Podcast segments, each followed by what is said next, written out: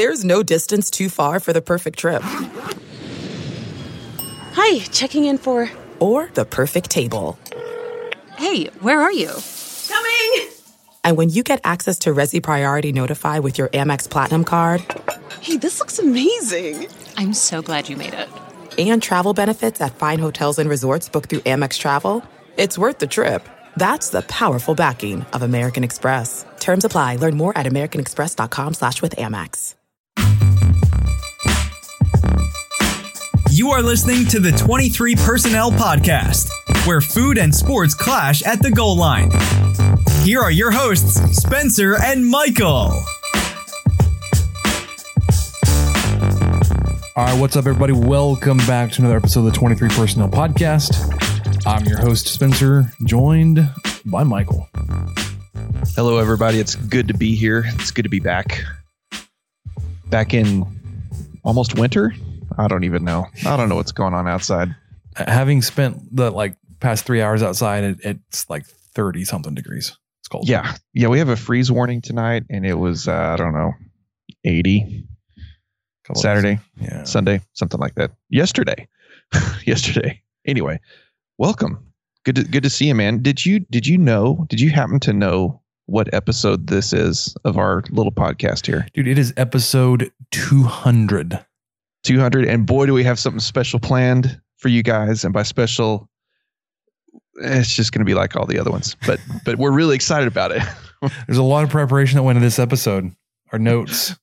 we went back through yeah we picked out all of our best clips which we could probably air in a 30 second 30 second time slot maybe so it wouldn't take up a lot of podcast I would just direct you like the best clips are the previous 199 episodes.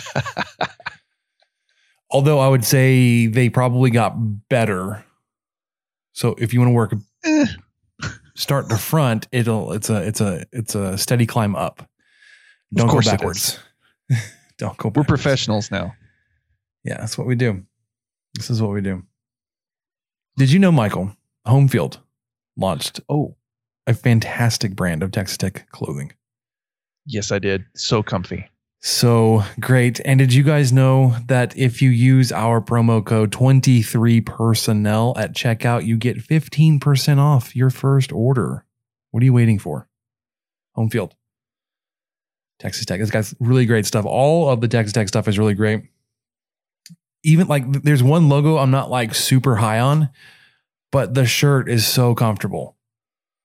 So yep there's that. Yeah, I'm with you. And and just to throw a little bit more fuel to the Oklahoma State copies us fire, uh, Texas Tech was there first, and then I think it was within a month. Oklahoma State was on home field. We were there first once again You got to do better, Cowboys. with all the pistols firing and guns ups and whatnots. Yeah. Um, you know who's who's not first though, Michael? Who's that? The 23 personnel's Twitter account at Breaking News. Oh, But if you want to follow us for non-breaking news, for commentary, for podcast updates, for all kinds of Texas Tech stuff, that's just not breaking news. Because guess what? Michael and I have full-time jobs. That keeps us off Twitter 24-7. Imagine that. You can breaking follow- news. That's breaking. Maybe Breaking could- news. Did you know that the baseball team had a game postponed? Breaking Of course news. I did. I, I was on my. I was at uh, Tulia. I had to turn around. I was on my Yeah, way. That's too bad. You can follow the show at 23 personnel at punts suck for Spencer or at Michael underscore LBK for that man over there. You can also hit us up on Instagram, 23 personnel podcast.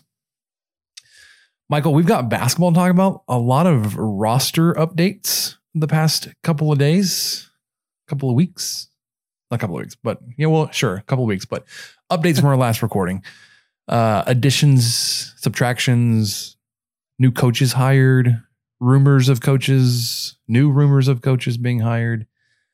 Um, got a baseball series to to review, polls updated, injury news, not so great. Yeah. Preview for this upcoming series this weekend against Baylor. Shh. Okay, so I was going through the the stats for the comparison. at least on defense and pitching, awfully similar to you. Very much. Very close. Yep. And then of course we'll have to talk about um the football spring game because your boy was there. Yeah. And was cold- speaking of it was cold injuries, that day, too. yes, we will have to talk about the spring game. Yeah. I just realized that I I I put the wrong player's name down there. It's good. I thought maybe it was his brother. I don't know. That's what we do. It's going to give you the Um, benefit of the doubt. Yeah, and and before we got get going on that, I have to remind you, we will be joining Locker Room. We will be doing some live shows over there. And if you're not familiar with it, it is the live audio only sports talk platform. It's free to download and use for you guys as listeners. You can talk to us, other fans, in real time. Perfect for watch parties, post game breakdowns, and reacting to breaking news. Locker Room, like I said, it's a free audio only social media platform for us, the sports fans.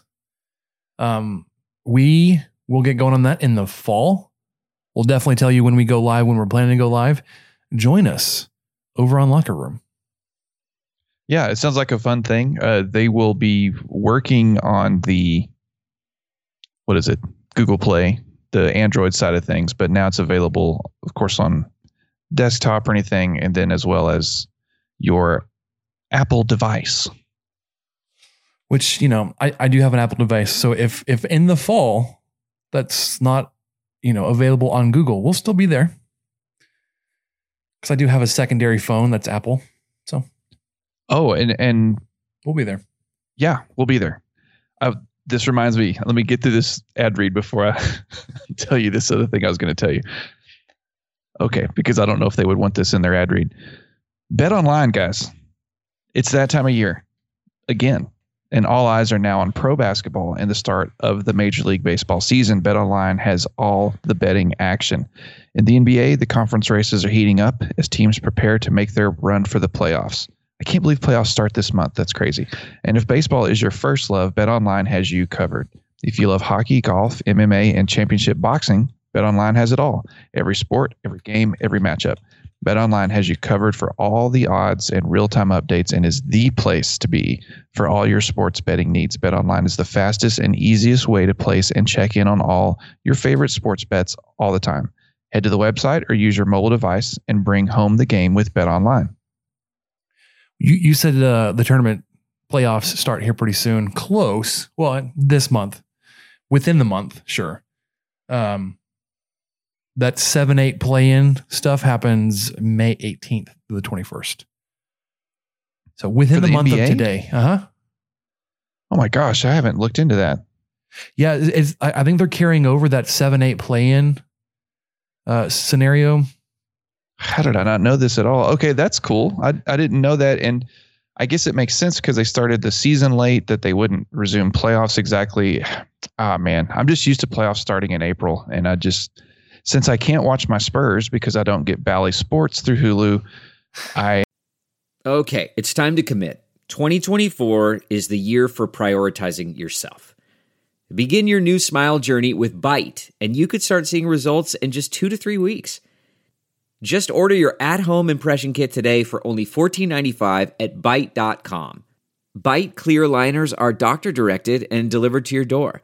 Treatment costs thousands less than braces, plus, they offer financing options, accept eligible insurance, and you could pay with your HSA, FSA. Get 80% off your impression kit when you use code WONDERY at Byte.com. That's B-Y-T-E dot com. Start your confidence journey today with Byte. The comfort of your favorite seat is now your comfy car selling command center, thanks to Carvana. It doesn't get any better than this. Your favorite seat's the best spot in the house. Make it even better by entering your license plate or VIN and getting a real offer in minutes. There really is no place like home. And speaking of home, Carvana will pick up your car from yours after you finalize your offer. Visit Carvana.com or download the app and sell your car from your comfy place. Have no idea what's going on in the NBA. Can I tell you? I, I have no idea what's going on with Fox Sports and Bally Sports. What all, all that mess that went down. Um, it's still live on Suddenlink, so I'm I'm able to watch it.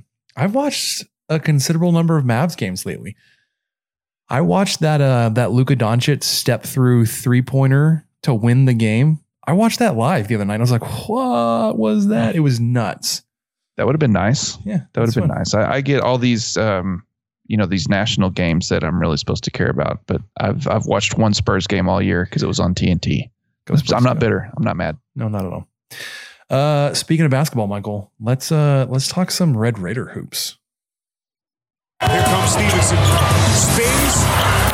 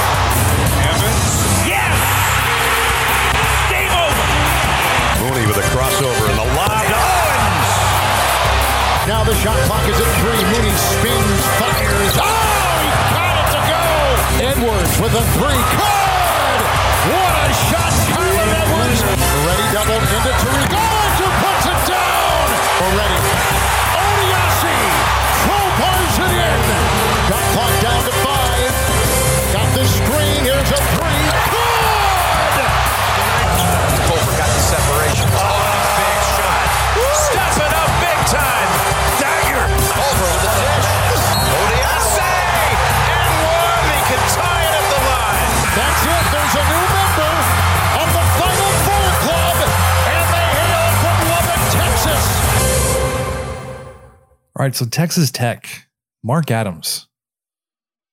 He is it's going to work, man. Um got a, a new a new commit in Dallas Baptist guard Chandler Jacobs, committed Monday night.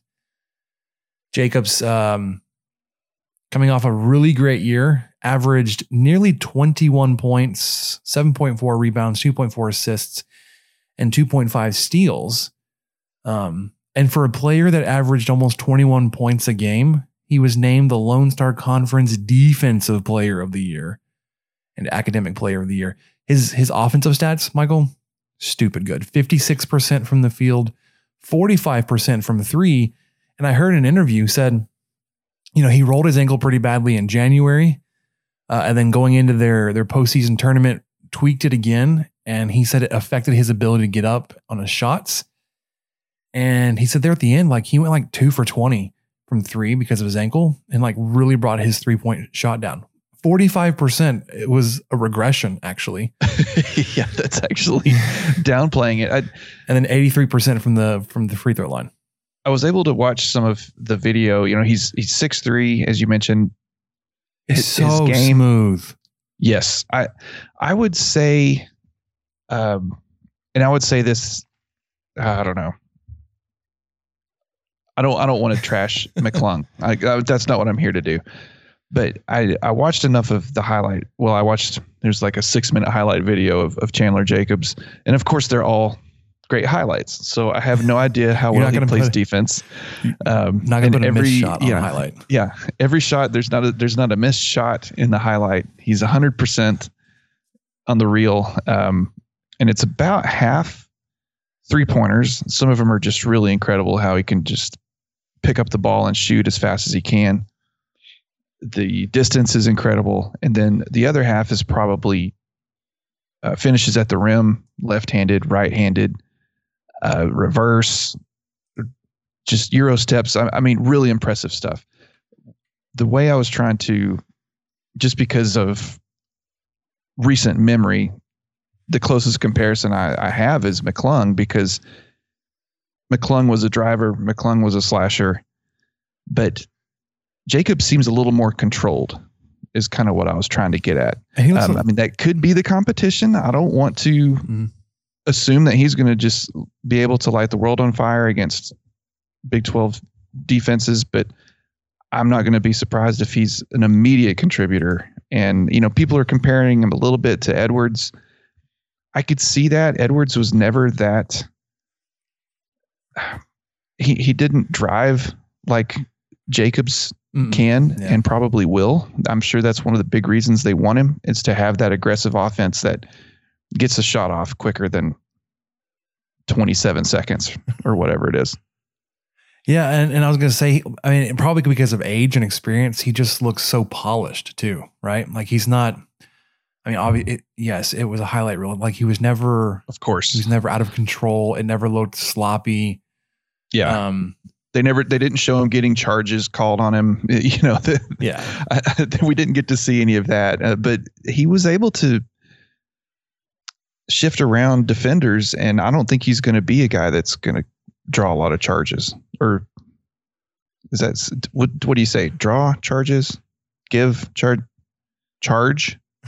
Be called for a charge? I don't know yeah i don't know either but I, I was i was pretty excited we mentioned him last week i believe he'd kind of gotten on the radar, and then since last week he's he's made it official, and um, just having a, a shooter.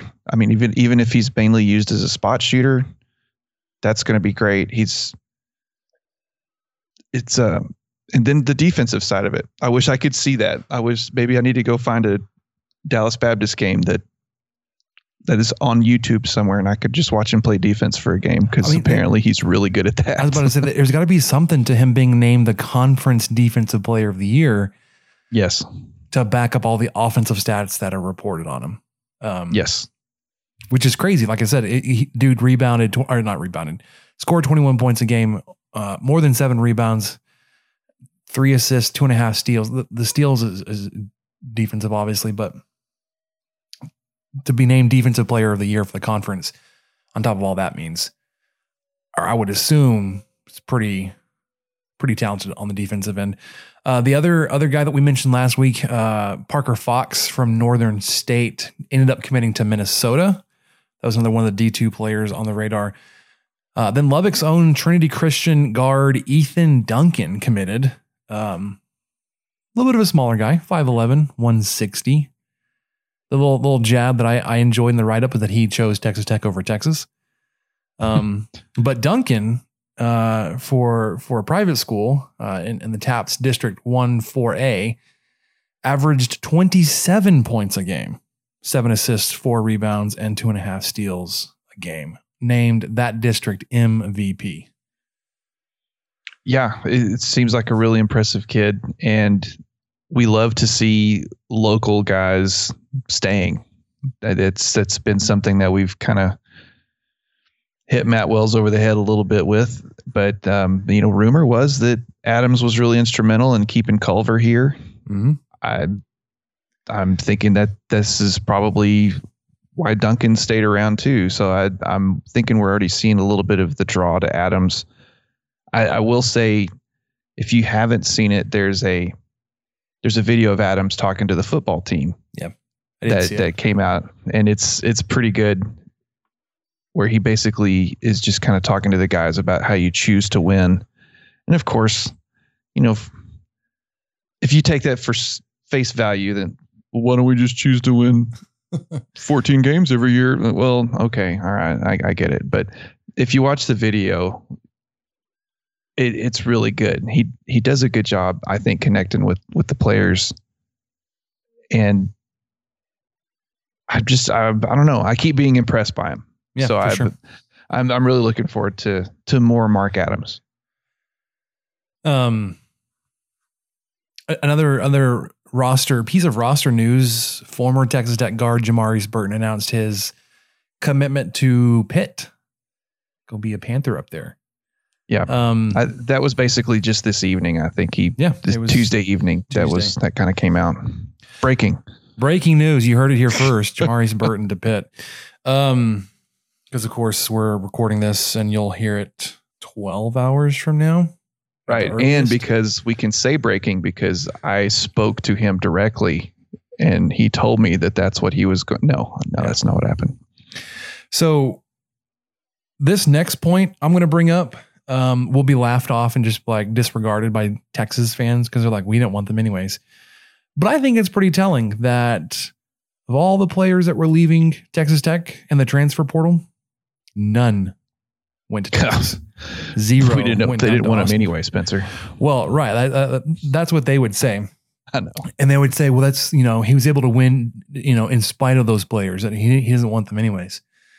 Um, well, I mean, with a roster as as depleted as theirs is, like you can't be turning players down. And I don't know how many of them would would, would still want to go, but I think that's the point I'm trying to make is like players didn't want to go play for him. We we heard rumors that like, I mean, I don't I don't know how how much to believe in this, but if Beard were the coach at Texas Tech this year, McCullar would not be at Texas Tech next year. So I hadn't heard that. That doesn't surprise me too much. Just kind of how hush hush he was after the season was over and everything.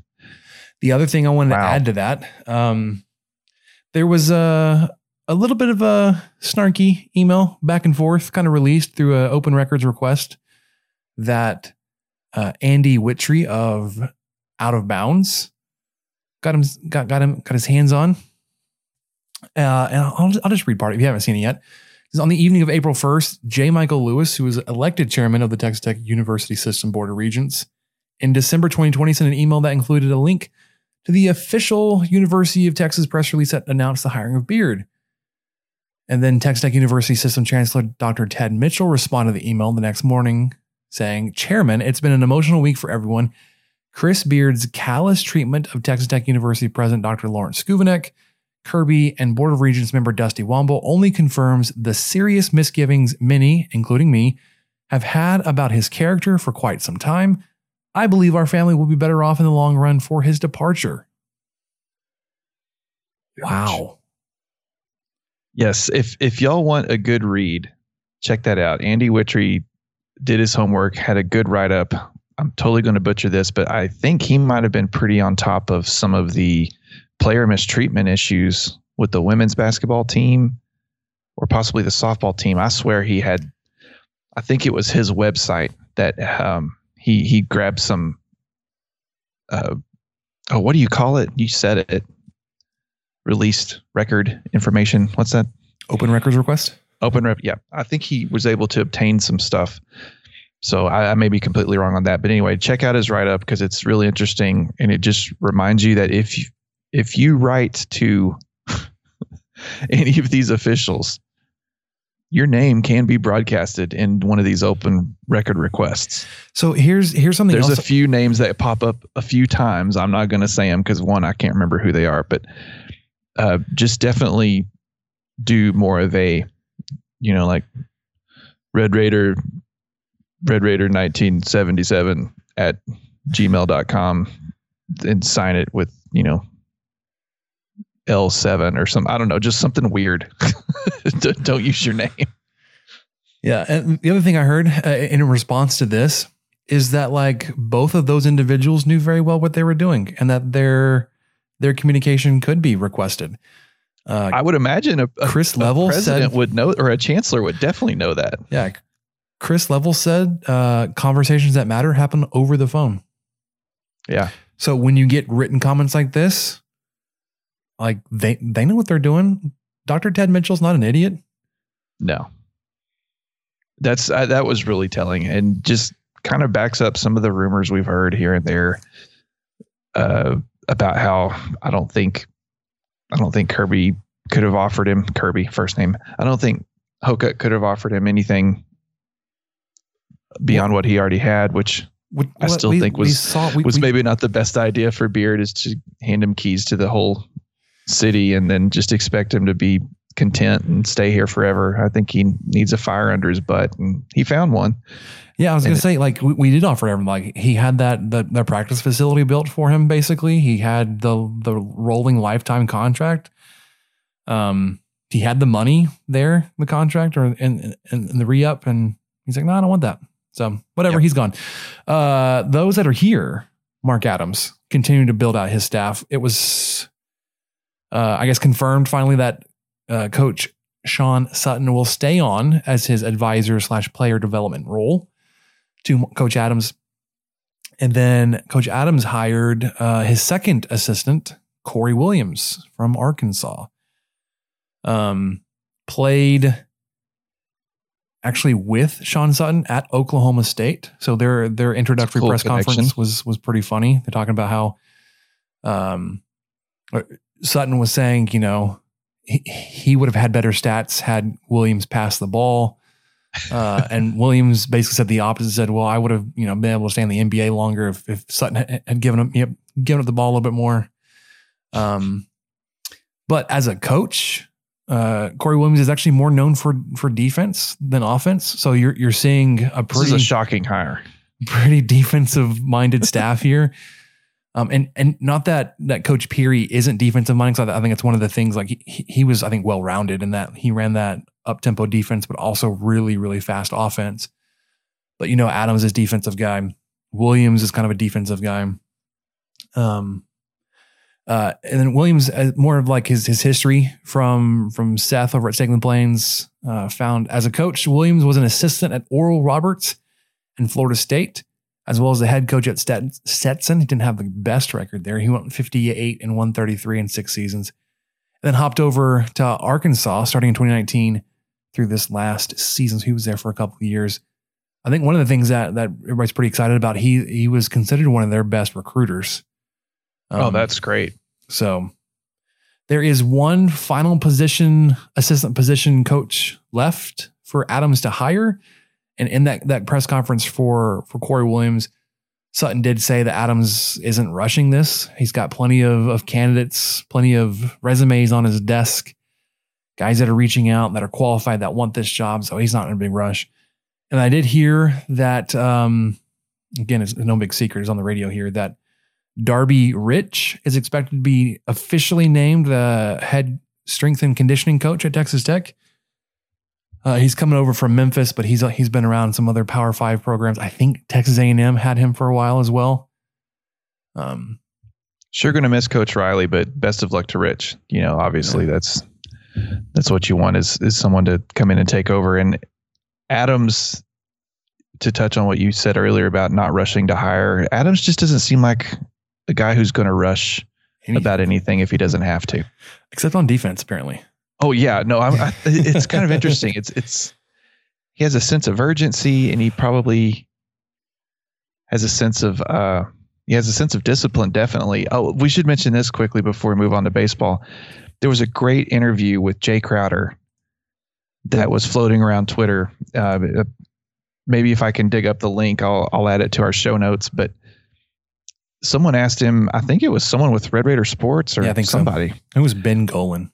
Yeah, it was a it was a post game interview, and randomly asked him about Coach Adams and any thoughts from him getting the Which job at me- Tech. And It, it, just makes me wonder how how he, Red Raider Sports got somebody into the post game press conference to ask him. But yeah, I have no idea how that happened, But but, props. it did. Yeah.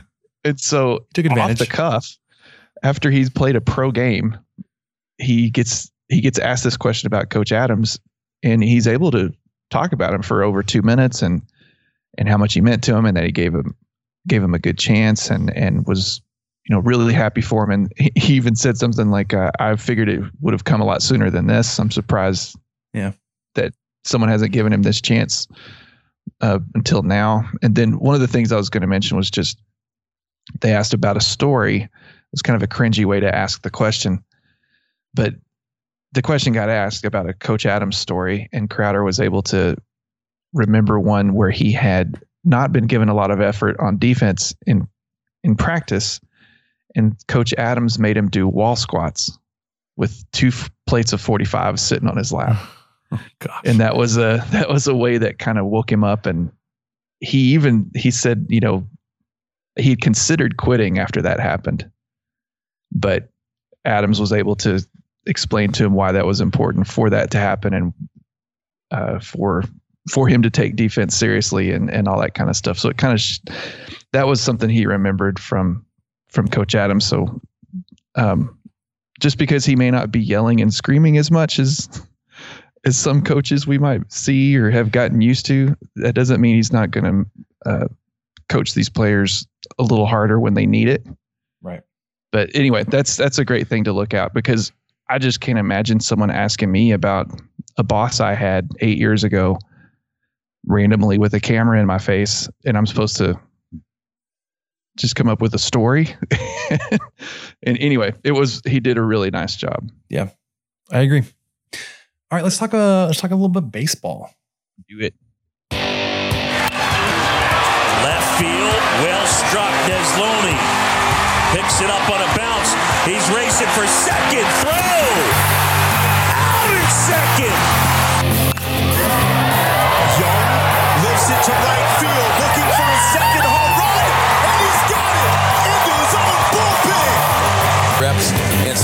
Because all the tools are there. Wow, this one launched deep left off the bat of Warren and into the bleachers. There he goes. And the pitch is driven deep to right.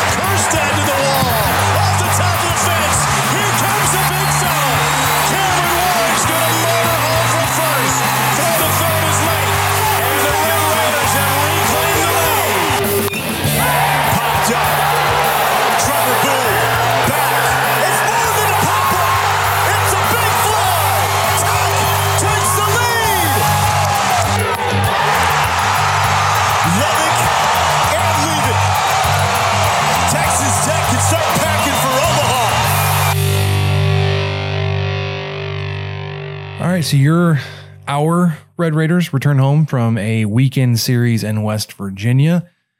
They are now 26 and 8, 7 and 5 on the season. Rankings update. Uh consensus top 10 across all this this uh the board here D1 baseball and no, just just D1 baseball has them the highest at five. Then the National College Baseball Writers Association and the AP Baseball Coaches Poll have them at six. And then Collegiate Baseball and Baseball America have them at number 10. RPI drops one spot to 15 after taking two of three from the Mountaineers. Um, I don't know if you watched any of the games this weekend, Michael. The pitching, especially the starting pitching, was outstanding. Mason Montgomery, Yes.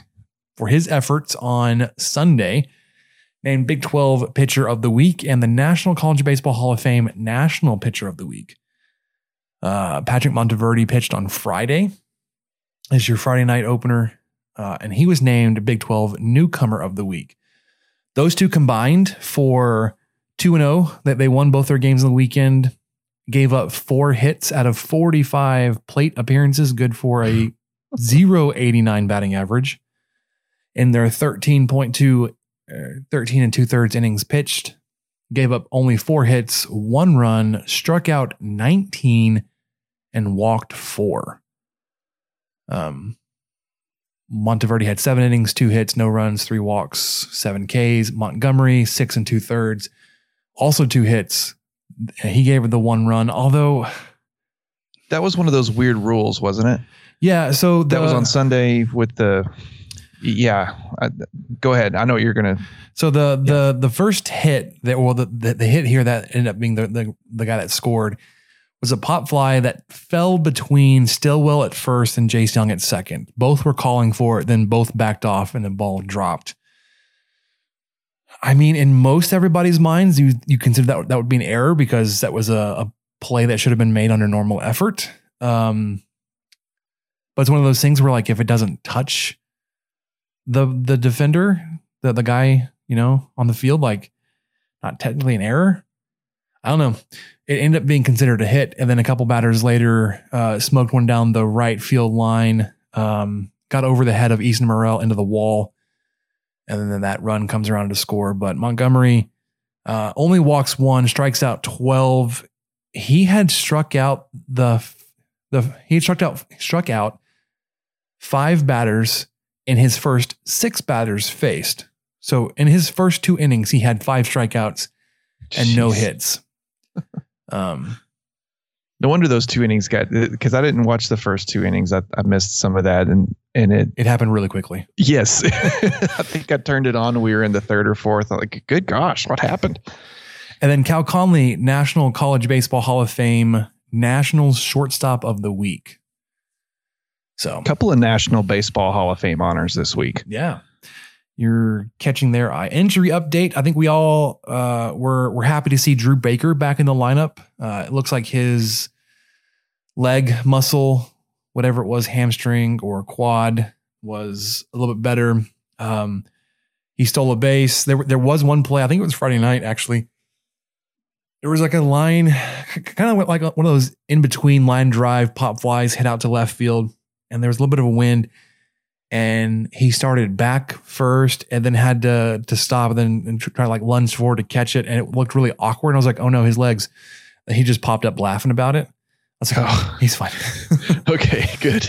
yeah, that that makes your heart skip a beat. yeah you're like no you just got back um but we did see or we did hear Dylan Neuse um going to be out for some extended time I, he maybe the rest of the season Yeah. uh, with a fractured ver- vertebrae in his back. Um, and then Kurt Wilson ended up breaking a bone in his hand or thumb um, and will be out until Big 12 tournament regional time, like six to eight weeks, um, which is unfortunate because he was doing really well too. So, um, Well, I guess I'll be rooting for a, a deep run in the Big 12 tournament this year just to get Wilson in there and get him some playing time before any sort of postseason play. Um, and then really quickly, I know we just kind of talked about it, but um, Wednesday is actually the day after we recorded. You you defeated SFA seven to five. Um, that game on Friday night at West Virginia seven two behind those seven innings from Patrick Monteverde. He gets his sixth win of the season. You get the scoring started off. I, I like seeing Braxton Fulford up in the batting order. He's been batting second lately, which is pretty cool. And Easton Murrell's been doing really well as as a leadoff hitter. Uh, Fulford tripled in the first to score Murrell, uh, and then Jace Jung doubled. Now, while Jace Jung was was doing his own thing at the plate this weekend, didn't record a home run, and is still tied for first in the country in home runs. Oh my gosh. Um, now that they were, you know, he's now sharing that with like two other guys. Um, Braxton Fulford did hit a home run on Friday. Uh, Fulford went three of four on the night with four RBIs, which you don't see a lot of RBIs from your your, your second spot, your two hole hitter. You also don't usually see a, a catcher there. Yeah. Um, but Jace Jung Friday night went one for five. Cole Stilwell one for four. Drew Baker 0 for four. Um, you know, you ended up hitting, you got nine hits on the night. It was really strange though. You like, you had a lot of, uh,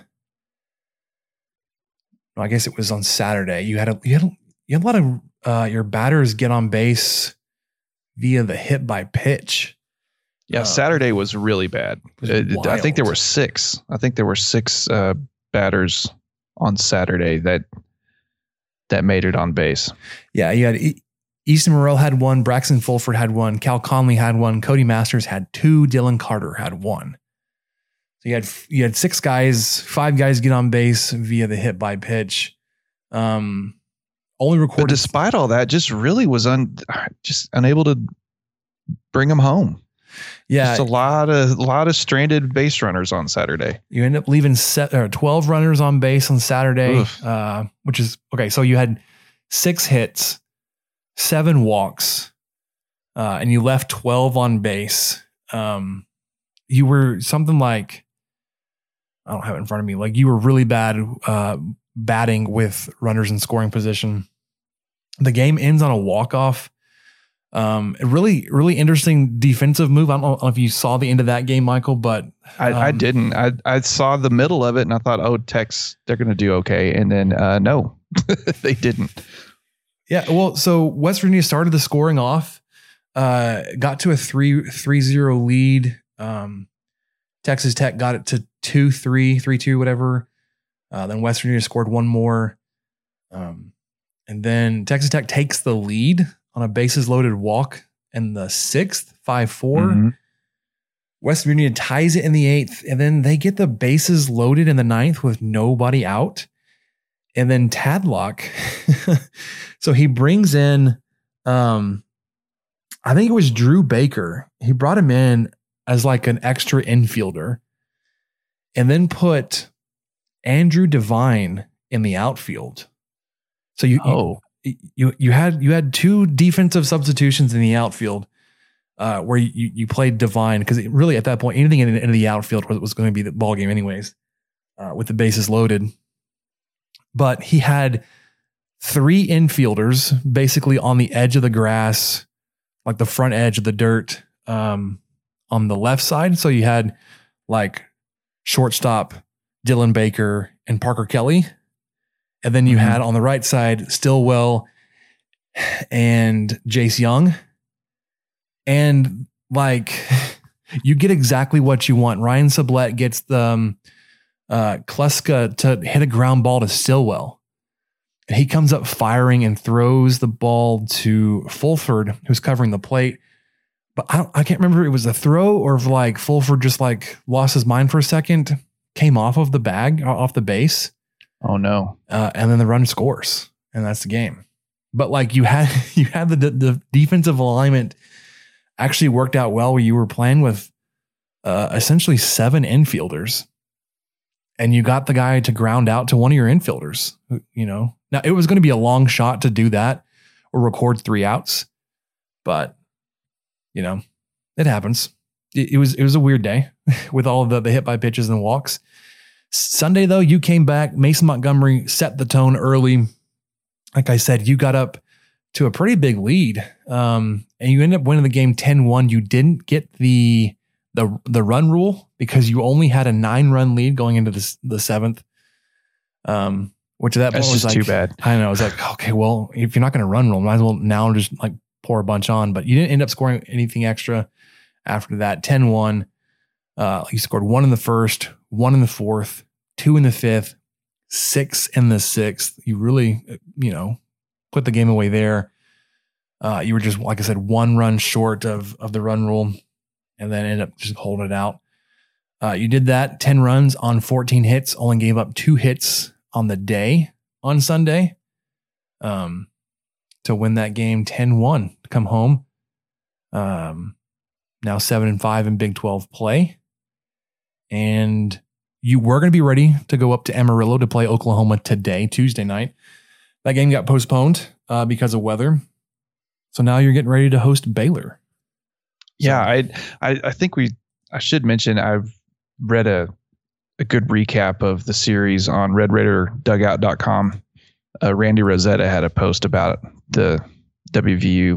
Well, WVU. Why do I call them that? the, the West Virginia series.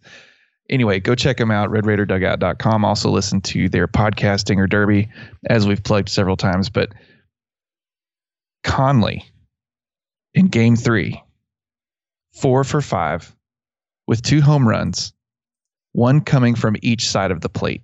Dude, that was something else. Like that was that was that is incredible. Yeah. So like like Michael saying, uh Conley's obviously a switch hitter. Um but hit home runs, I think into both bullpens uh, from both sides of the plate. You said four for five. He scored three runs himself, knocked in four runs. Um was just left on once. Yeah, on on the weekend, and and this is why he was getting that uh, national honor on the weekend. Six for twelve, so he batted five hundred on the weekend. Five five runs, um, two home runs, of course, and five RBIs. Trying to put up those Jace Jung numbers. yeah, really, really great weekend from Conley. So before we roll into the Baylor preview, guys, I need to let you know it's that time of year again, and all eyes are now on pro basketball and the start of the Major League Baseball season. BetOnline.ag has all the betting action. In the NBA, the conference races are heating up as teams prepare to make their run for the playoffs. Like we said, is just in a month. And if baseball is your first love, BetOnline has you covered. If you love hockey, golf, MMA, and championship boxing, BetOnline has it all. Every sport, every game, every matchup. BetOnline has you covered for all the odds and real-time updates and is the place to be for all your sports betting needs. BetOnline is the fastest and easiest way to place and check in on all your favorite sports bets all the time.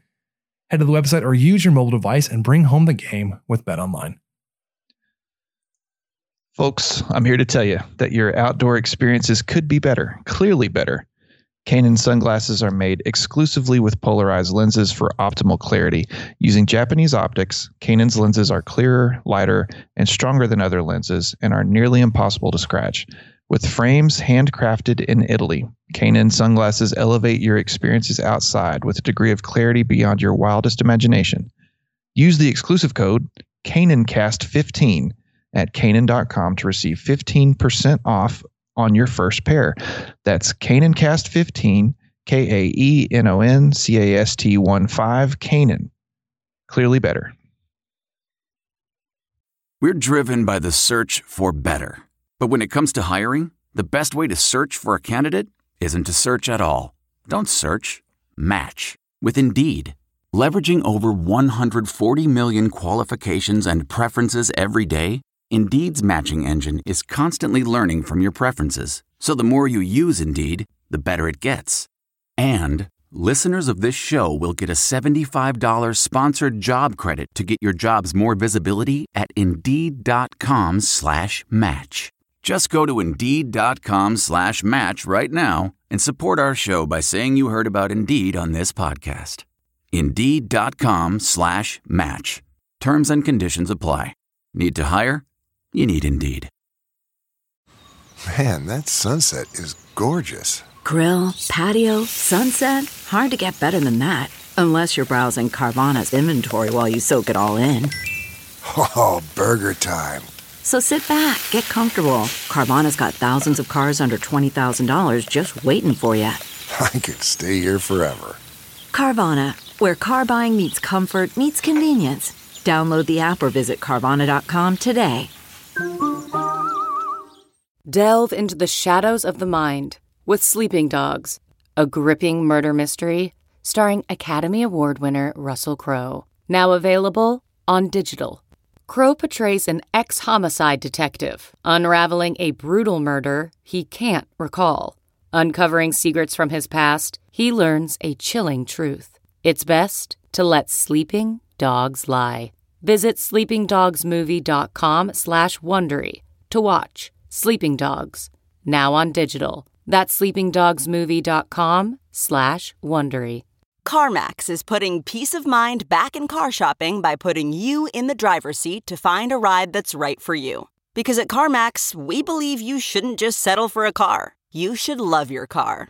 That's why every car we sell is CarMax certified quality so you can be sure with upfront pricing that's the same for every customer. So don't settle. Find love at first drive and start shopping now at CarMax.com.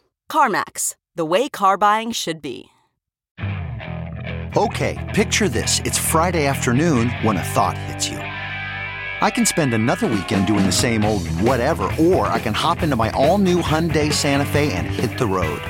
With available HTRAC, all wheel drive, and three row seating, my whole family can head deep into the wild. Conquer the weekend in the all new Hyundai Santa Fe.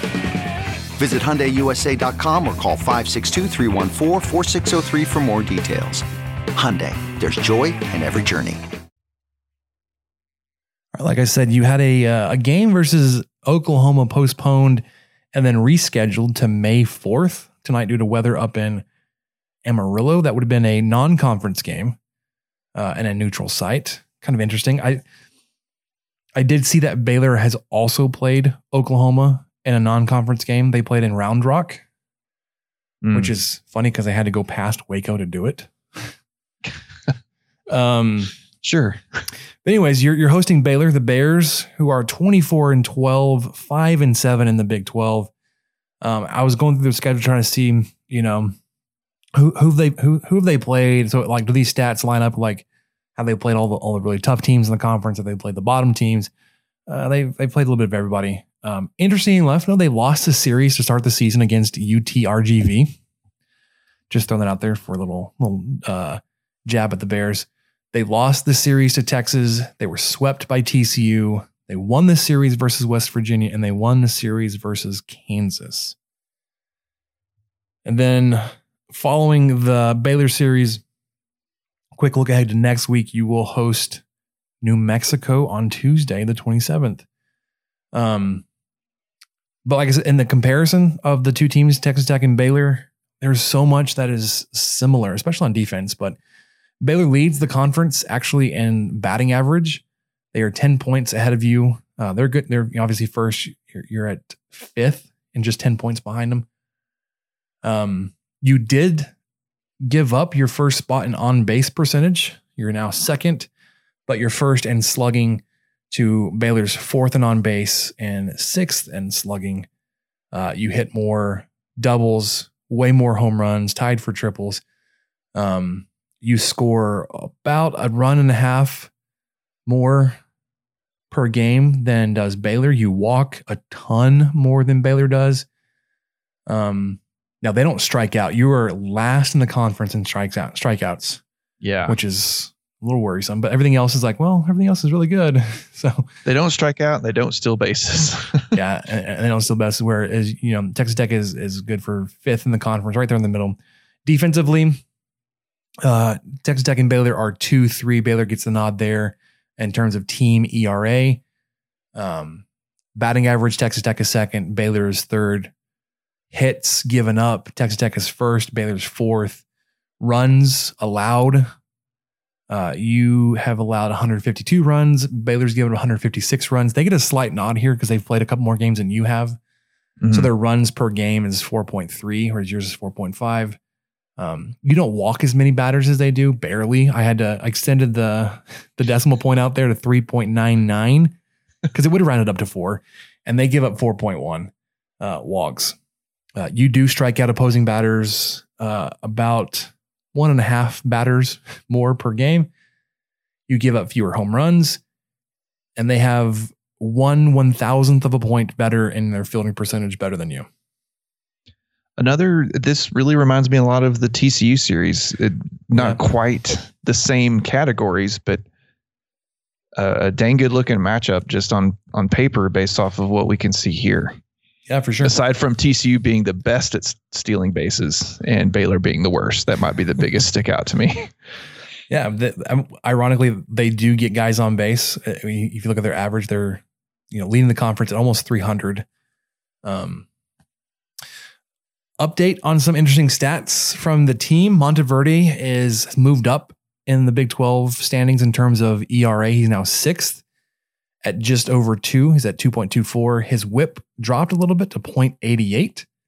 Opponent's batting average dipped a little bit after this weekend as well, as you would expect at 0.199. He's thrown 52 innings on the year, gives up uh, his walks per nine is going up a little bit. Um, he's at 1.6. Strikeouts is up to 10.2 per nine. And like I said, is now t- he's now six and one on the season. As a team, you're tied for eighth in the country in runs scored. You are you moved up and walks earned. You're now fourth, or you're back to fourth. You're eighth in on base percentage. Defensively, you're tied for seventh in double plays turned. So that combination of Conley and Jung working well up the middle. Tied for third in the country in home runs. Jace Jung tied for first with 15. And that's, like I said, still after not hitting one all weekend against West Virginia. Not too bad.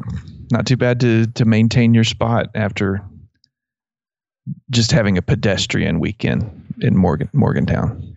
Yeah, and and we we kind of figured like he one he might cool off, but two like he might not see as many good pitches to hit. Oh, Um, sure. Having Conley hit behind him is certainly helping though, because like you can't pitch around Jung, um, and then And have Conley. and then have yeah Conley back there who can hit it out just like he can.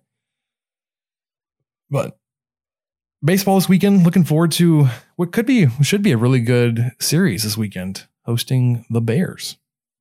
Yep. Uh, the the one game I went to in 2019 ended on a walk off single. That uh, that I think it was a Saturday the Saturday night game. Tech ended it on a walk off single. It was a really exciting ending to that game. So looking forward to another good matchup between these two. Yeah, for sure. Um, I I can't wait to talk about the football spring game, Michael. So you ready? I'm ready to hear it. All right, let's get there.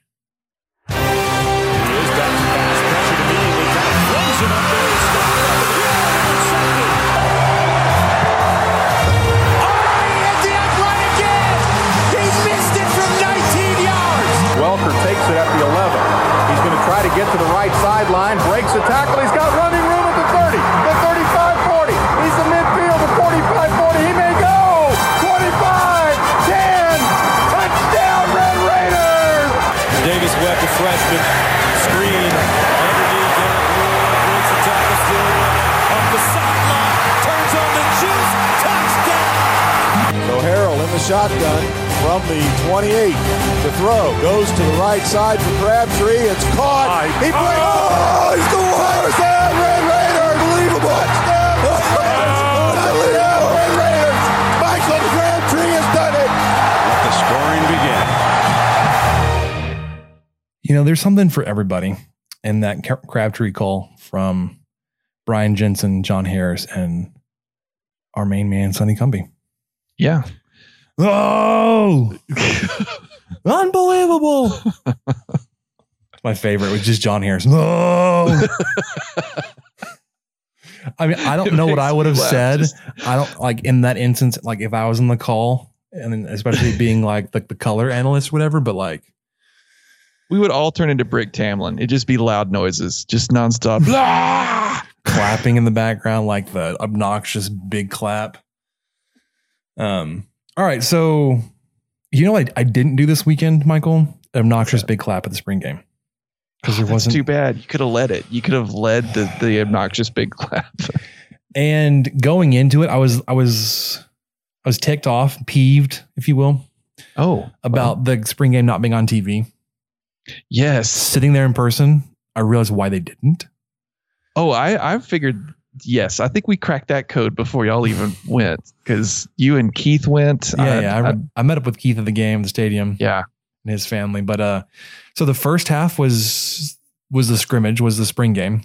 Uh, and the second half, air quotes here, was it was a few minutes, like literally just a few minutes of some seven on seven plays. I wouldn't even call them drills. There's a couple of plays, and then one on one drills, which the seven on seven would have been better to broadcast. One on one, not really. Um, the second half just felt like you were watching practice. The problem with that part of it, though, We're talking So- about practice. they had Rico Jeffers on a handheld mic, just screaming like what was going on. Like it was like on field commentary as it was happening, but it was also windy. So it was like, and the dude screaming into it. Like you heard nothing. It was, it was sorry, really sorry about your ears just then.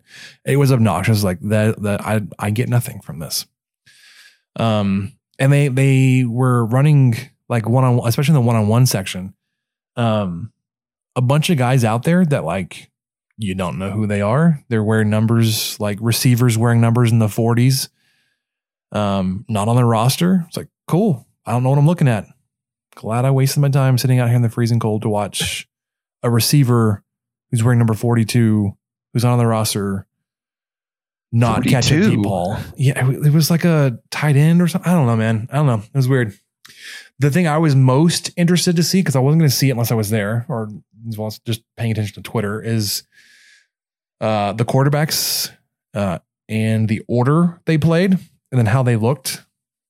So you probably have seen it by now. Henry Colombi came out first, uh, but he got only one series. And then Tyler Shough had three in a row. So when Colombi, Shough, Shough, Shough, Colombi. And then it was turned over to Donovan Smith and Behren Morton. Oh, I like this. I like I like the Donovan Smith keys. Um, Tossing the keys to Smith. That's that's that's not bad. Well, t- speaking of tossing things to Smith, he had a pass batted up in the air where he himself caught it. So he he was There you go. he caught his own pass.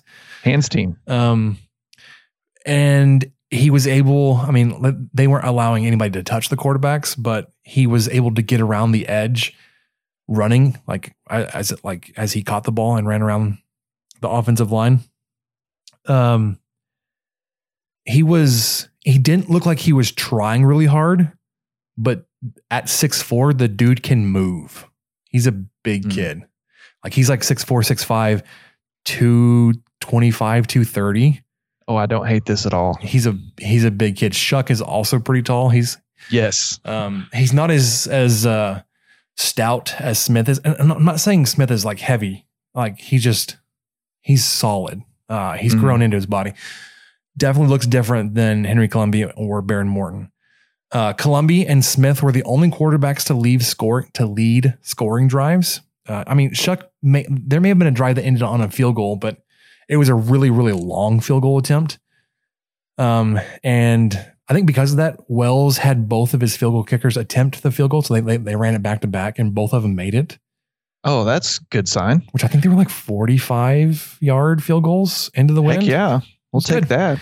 Um, taking advantage of the guy in front of him being out, JJ Sparkman looked really good. This is a wide receiver that would play behind Erik Ezukanma, who we later found out was held out because he broke his arm on Thursday. Like, yeah, and uh, so in the second half, I sat next to to Rob Bro, and Bro said apparently it was so bad that they had to stop practice. Oh my gosh. So we had to we, we like we took a collective moment of silence there totally unplanned because I, I was just thinking about how bad it must have been to stop a football practice yeah, I mean, yeah, it's, it's that's it- rough It's man not good. I, I hope i hope he comes back and so well, just one just functions normally as a human and and two is hopefully able to play a little bit more at texas tech this uh this fall So the good thing, like, not that you would wish any kind of injury on anybody. Um, a broken bone heals fairly quickly, especially when you're looking at like off season, uh, six to eight weeks, even if you have to have surgery, pins, on that kind of stuff. The break is typically stronger after it's healed than it was previously, the bone there. And because it wasn't muscular or tendon damage, like or joint or, or yeah, and the joint, like it's one of those things for a wide receiver. As long as it's not, it doesn't turn into some kind of mental kind of block there, shouldn't impact his game. What's going to impact is missing out on the like, extra practice and, and conditioning time over Sure. the summer. Um, but you can run with a cast. I mean, I don't know how like, how bad it was, but in a few weeks when he's feeling better, I'm sure it doesn't feel great. oh Um, gosh no but SaRodorick Thompson, uh, we heard was was held out. Xavier White was also held out, and then in the the seven on seven or was the one on one period, I can't remember. It was a deep pass over the middle to Travis Koontz, tight end. Uh, he caught it in the end zone, but like it looked like he may have fallen on top of the ball, and had the wind knocked out of him. Um, it looked pretty pretty innocent enough, but like he laid on the turf for several minutes. Not so are you thinking okay if it's not just wind knocked out of him what like possible ribs if Maybe, if there's yeah, some something kind of lingering internal- yeah. beyond just that oh man okay man so that really is breaking Yeah, it was. i haven't seen that anywhere but from you my friend Um, Jadarius Townsend, Chad, as, as I want to call him, Chad Townsend, uh, looked pretty good from the running back. There was a couple of the one-on-one drills, and I, I told you I didn't get- much out of it, but there was one. Um, it was running back versus linebacker in like Townsend was running a route. Um, he stuck his his foot in the turf and did a hard nine degree turn, and the linebacker basically just fell over. oh man So uh, th- th- there's a picture. I don't know if you saw it or if anybody saw it on Twitter, where Townsend's running up the sideline carrying the ball, and like the entire team is behind him. It's because like as soon as that happened, the rest of the offense that was not on the field participating in the one-on-one drill was like storming after him because it was such a good move. Um, and the other thing I want, I guess I noticed or want to point out, I don't know if it was just a, a factor of just the format of the spring game or just the defense looking a little bit better. Um, I didn't see any like weird broken tackles or people diving at feet. Um, but also because it's a scrimmage against yourself, you know, say your offensive players, your skill position didn't break any tackles or didn't um, do anything like that. But defense looked good. Don't don't pay any attention to the the score of the spring game because I think offense won like 38 27 or something. It definitely um, points favored any kind of offensive movement of the ball. Like, oh, you got a first down? Here's 10 points. It wasn't that bad, but basically, um, especially since the game, the spring game started off with a defensive turnover. Now, oh that's right because it was a a fan got to pick the first play of the game and picked something kind of crazy Yeah, I- I don't, I, I don't know if like all of her options were, were trick plays, but it was a, it was a, a throwback back to Colombi. Um, and the throwback was intercepted by defensive lineman. it was not good. Um, now, I mean, I, I doubt that the defense knows the play name, but like she announced it over the PA system to the entire stadium. We're gonna. I want to run this play, and Mhm. Well said, "Which one? This one here?" And, and said it again. I can't remember. It was like Gopher or something. Uh, that's what I remember seeing was Gopher, but I'm not sure if that's right. If we both thought it, that's got to be So it. I mean, you, you can you can say the defense knew what was coming because they announced the play. I don't know if they would have been known the offensive playbook enough to be like, oh yeah, that's that uh that throwback back to the quarterback, Yeah. interior defensive lineman. Watch out for it. Yeah. Why don't you run through and see what you could do about that? But otherwise, you learn nothing. Um, it wasn't like, I mean, it was a really bland spring game practice at that. Um, didn't leave feeling like I wanted, like I saw what I wanted to see. Although I went in knowing that I wasn't going to see anything. So like I left even more disappointed because it was not what I wanted to see. But that's that. Spring football is over. Now it's uh, summer conditioning, getting ready for fall camp in August. I, I just can't believe we're getting closer to another season. And I'm not sure if I'm ready for it. I'm not ready for it yet. Yeah. Well, until then, you want to talk about what we learned? Yes, I do. Let's get it. What did we learn, Palmer? I don't know, sir. I don't know either. All right. So Michael's got the bulk of the what we learned topics here. So I'm gonna go first and get out of the way. Um my little update for going yard. I'm still trying to get the seedlings for the the garden ready to go and then Oh, clearing out yeah. space. Yeah. I can't figure like I know that if the seedlings get real long, uh under like the stem gets really long underneath the the first couple of leaves, they're not getting enough light. But obviously I'm not gonna put them outside with the weather we've had with the the really high winds and it's been cold. Um my little incubator is still chugging along, but like even then, some of those those are like, I don't know, man. It's not really working out how I hoped it to. Uh, and then Little League. Um, when we played Thursday and we played tonight, and my little Dodgers, okay, Bryson DeChambeau, Dodgers went 2 and 0 over that time. Oh, they won tonight. I'm just learning this firsthand. Yeah, yeah. I mean, when when I got on, I was not like the best of moods, and I will confess, it's how the game ended that that really irked me. Um, I knew they won this weekend. Like what? Pretty handily, nine to three or something, or what nine was it? two, yeah. Nine to two. Um, going into the final inning, we were up 11-0 tonight. Oh my gosh. 11-0 Tonight? Mhm. and and it was one of those things where like the team we were playing were was just bad enough that like I knew after just the first few minutes like we should win this game. Um their coaches seemed disinterested in the game. Like I I from my third base spot when we were on offense, their coaches were just BSing about anything else besides the game happening in front of them. Oh man. So like I was kind of disinterested in the game because like, well, they're not interested. I'm not really interested. um, and it was like I said, it was not really competitive. But then we ended up giving we we gave up four runs in the last inning. Two of them came on a home run, not on a home run, but the batter ended up scoring. He should have been out at first. Really easy ground ball hit to first base. Our pitcher comes up firing to first, misses him. Grayson is in right field. We've been working on backing up the throws. I'm telling him, like, if the play's at first, I want you to come around and be in this one specific specific spot where you're far enough away from first base. So if the ball gets away, you can see it. You'll have time to react, pick it up, limit the damage. And what does he do? The play's coming at first. He's running at first base. Ball gets Ah. past the first baseman and goes into right field. Dude scores. It's like, oh my gosh. It was it was a comedy of errors where like the kids were more interested in how much time was left on the clock and how big of a lead we had. Um, and, and, and tonight's game and on Thursday night's game, uh, I was like, don't worry about the score. Let's finish the game. But they were just so distracted by everything else. So both games we gave up, a, I think a combined six runs in our last defensive stand. And I'm like, that's not okay because they obviously weren't doing this in the first five innings of both games. Yeah. It's only happening because you're not paying attention or not doing what you're supposed to do. Right. So, like you said, you're looking at the scoreboard thinking, hey, this is over. We can just kind of relax the last inning. Yeah, it was 11 0. And then, like, they ended up scoring four runs, and the other team scored two or three. It was like, stop.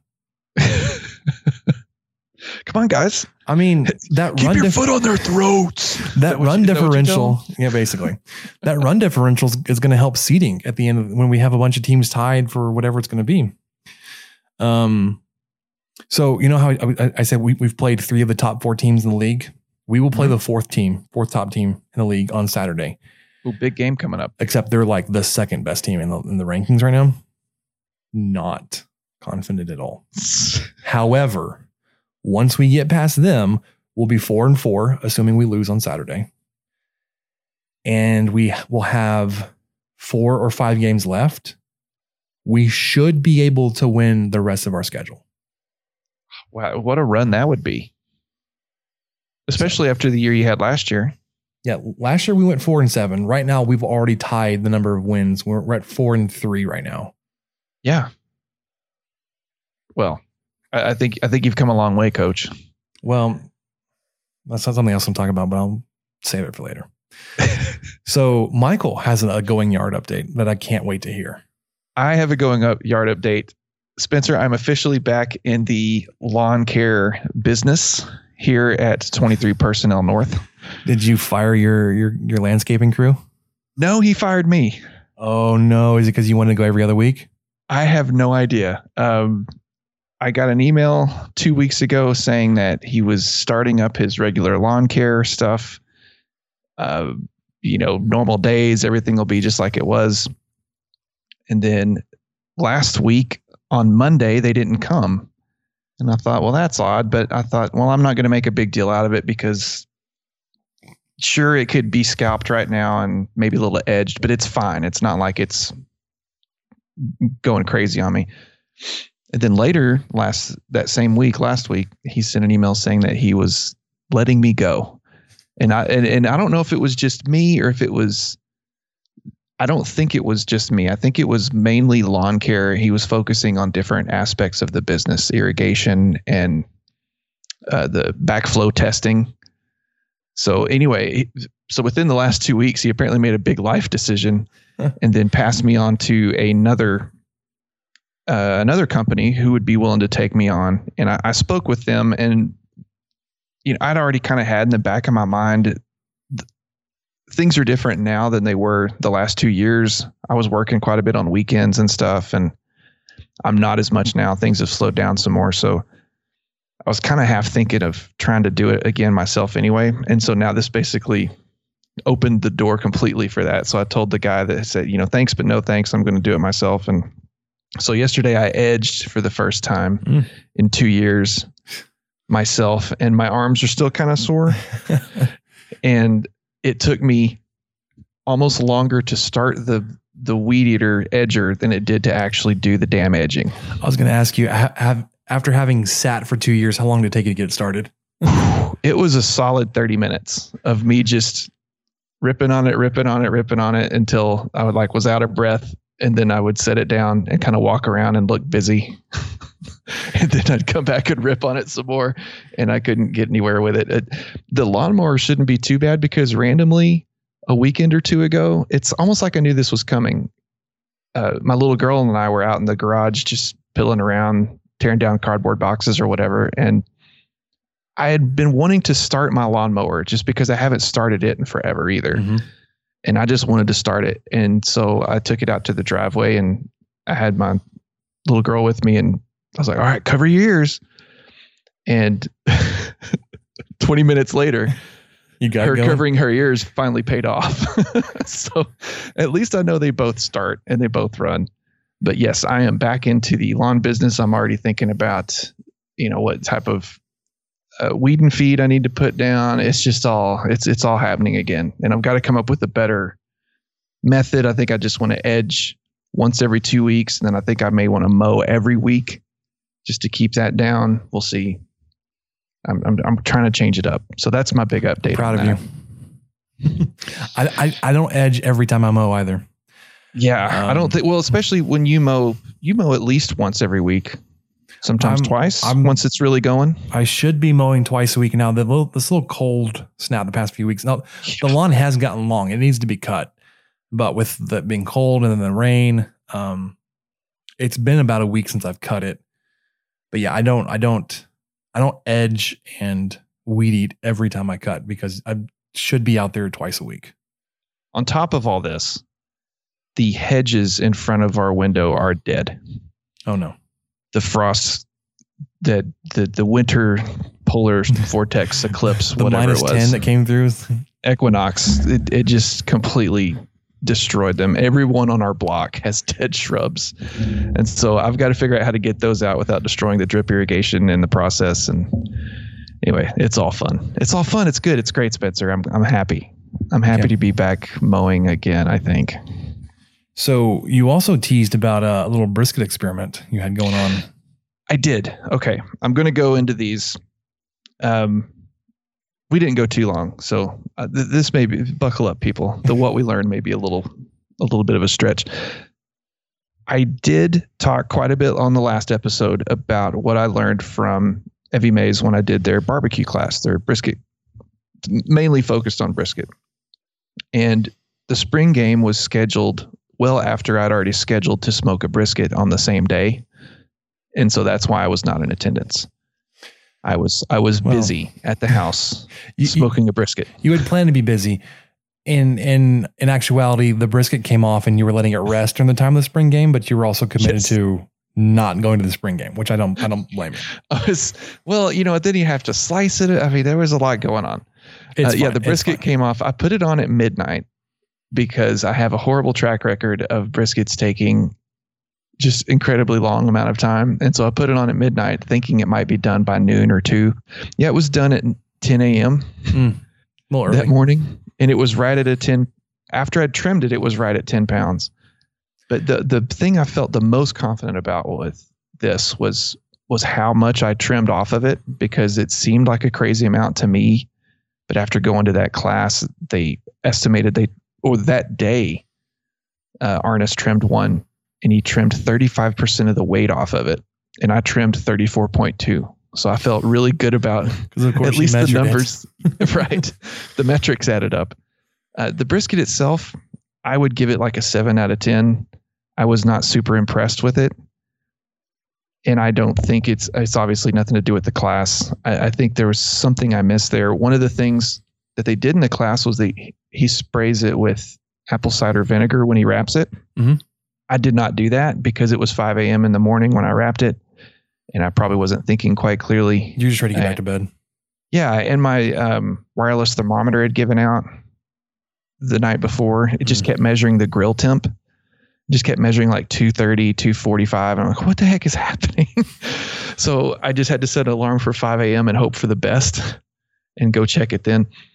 But I think that was part of the downfall. And then the other downfall was I used Traeger's pellet blend. This was something I didn't that didn't dawn on me, and I hadn't told you this or any of the guys in Slack. Uh, usually, when I do a brisket, because I've had issues getting a good smokiness flavor, I buy 100% post oak pellets that they sell at Outdoor Chef. Not a sponsor, but if you know someone, let us know. Outdoor Chef has uh, different bags of 100% mesquite or hickory or post oak. If you're going for something more than a blend of random woods, then that's what you get. I 100% thought I had some of that left. 100% mesquite would be a little overpowering. Go on. I know. I, I bought that the first time I went, and I've had this smoker because I grew up in around Abilene, and that was you know That's- people that's use mesquite a lot. Yeah. And anyway, so I bought that. That was one of the first bags I bought was 100% mesquite, thinking, oh, this is what I need. And I've had the smoker for over four years, and I still have half a bag left. Mm, yeah. And that was that was my downfall was I mistakenly thought that that half a bag because they look the exact same was post oak. And so 11 p.m. at night when I'm loading my pellet smoker, I realized that that was in fact mesquite. And I'm like, I am not using mesquite on this, and I don't have post oak, so I'll just have to use the Traeger blend. But I think that made it much milder. I, mm. I think that did not help with the flavor. So next time definitely going to spray with apple cider vinegar. I think that was costly on my end, and then I will use post oak pellets. But it was still edible. I mean, it just wasn't. It wasn't my best. I've I've probably made it. Yeah, I don't even know if it'd be top five. It was it was okay. It was fine, but Yeah, you've got me wanting there's to try work to do. try a, a brisket on, on, on my smoker uh, again sometime soon. And and th- there was an experiment where I saw they're trying to rec- recreate what what Aaron Franklin does down at Franklin Barbecue, where they um where they will not soak the the butcher paper they wrap the brisket in, but they will apply rendered beef tallow to the paper. Um, so I want to try that.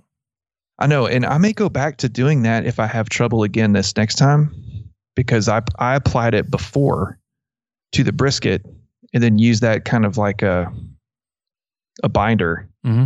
Uh, well, a binder. I guess that's more of a sausage term, but that's what I would use to.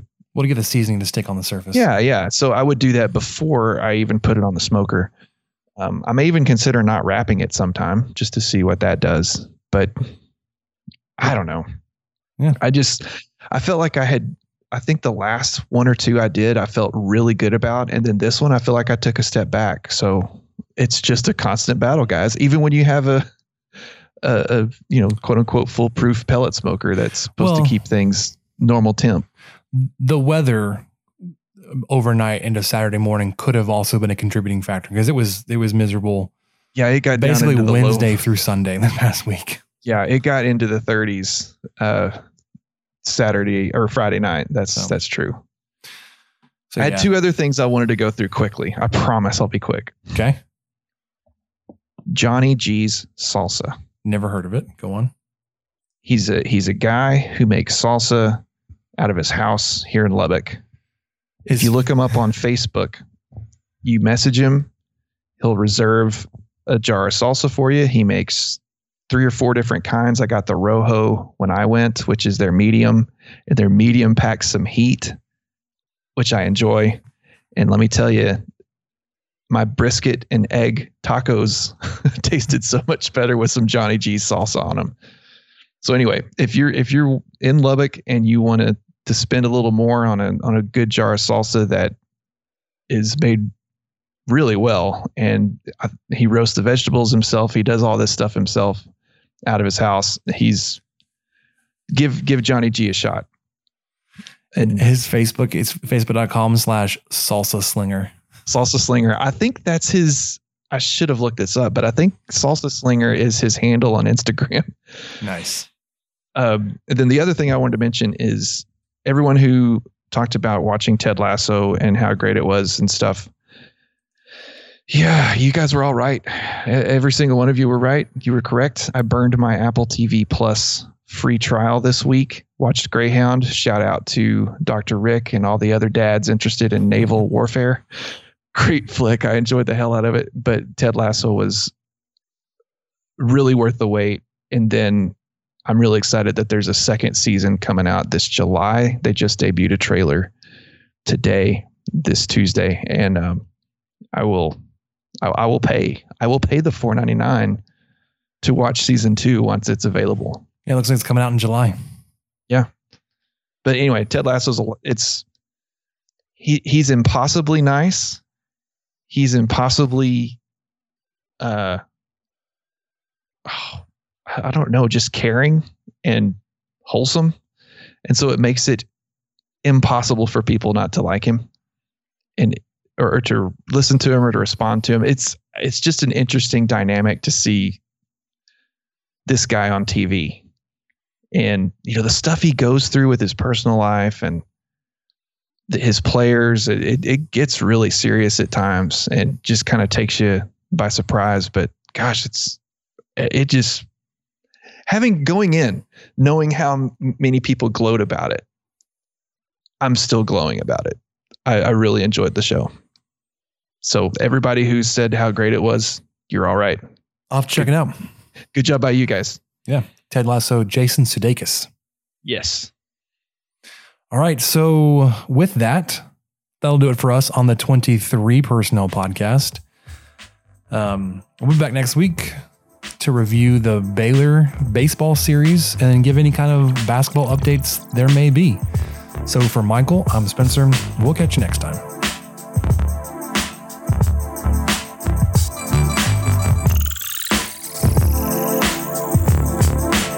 Thank you for listening to the 23 Personnel Podcast and sharing our fandom for the Texas Tech Red Raiders. You can connect with us on Twitter at 23personnel, Spencer at Puntsuck, and Michael at Michael underscore LBK. And find even more great content over on stakingtheplains.com. Help us out by rating the show and leaving a review on iTunes and subscribe on whatever channel you listen to podcasts. Remember to tell your friends about the show. The guys will be back next week with another episode. And until then, guns up and let the tortillas fly.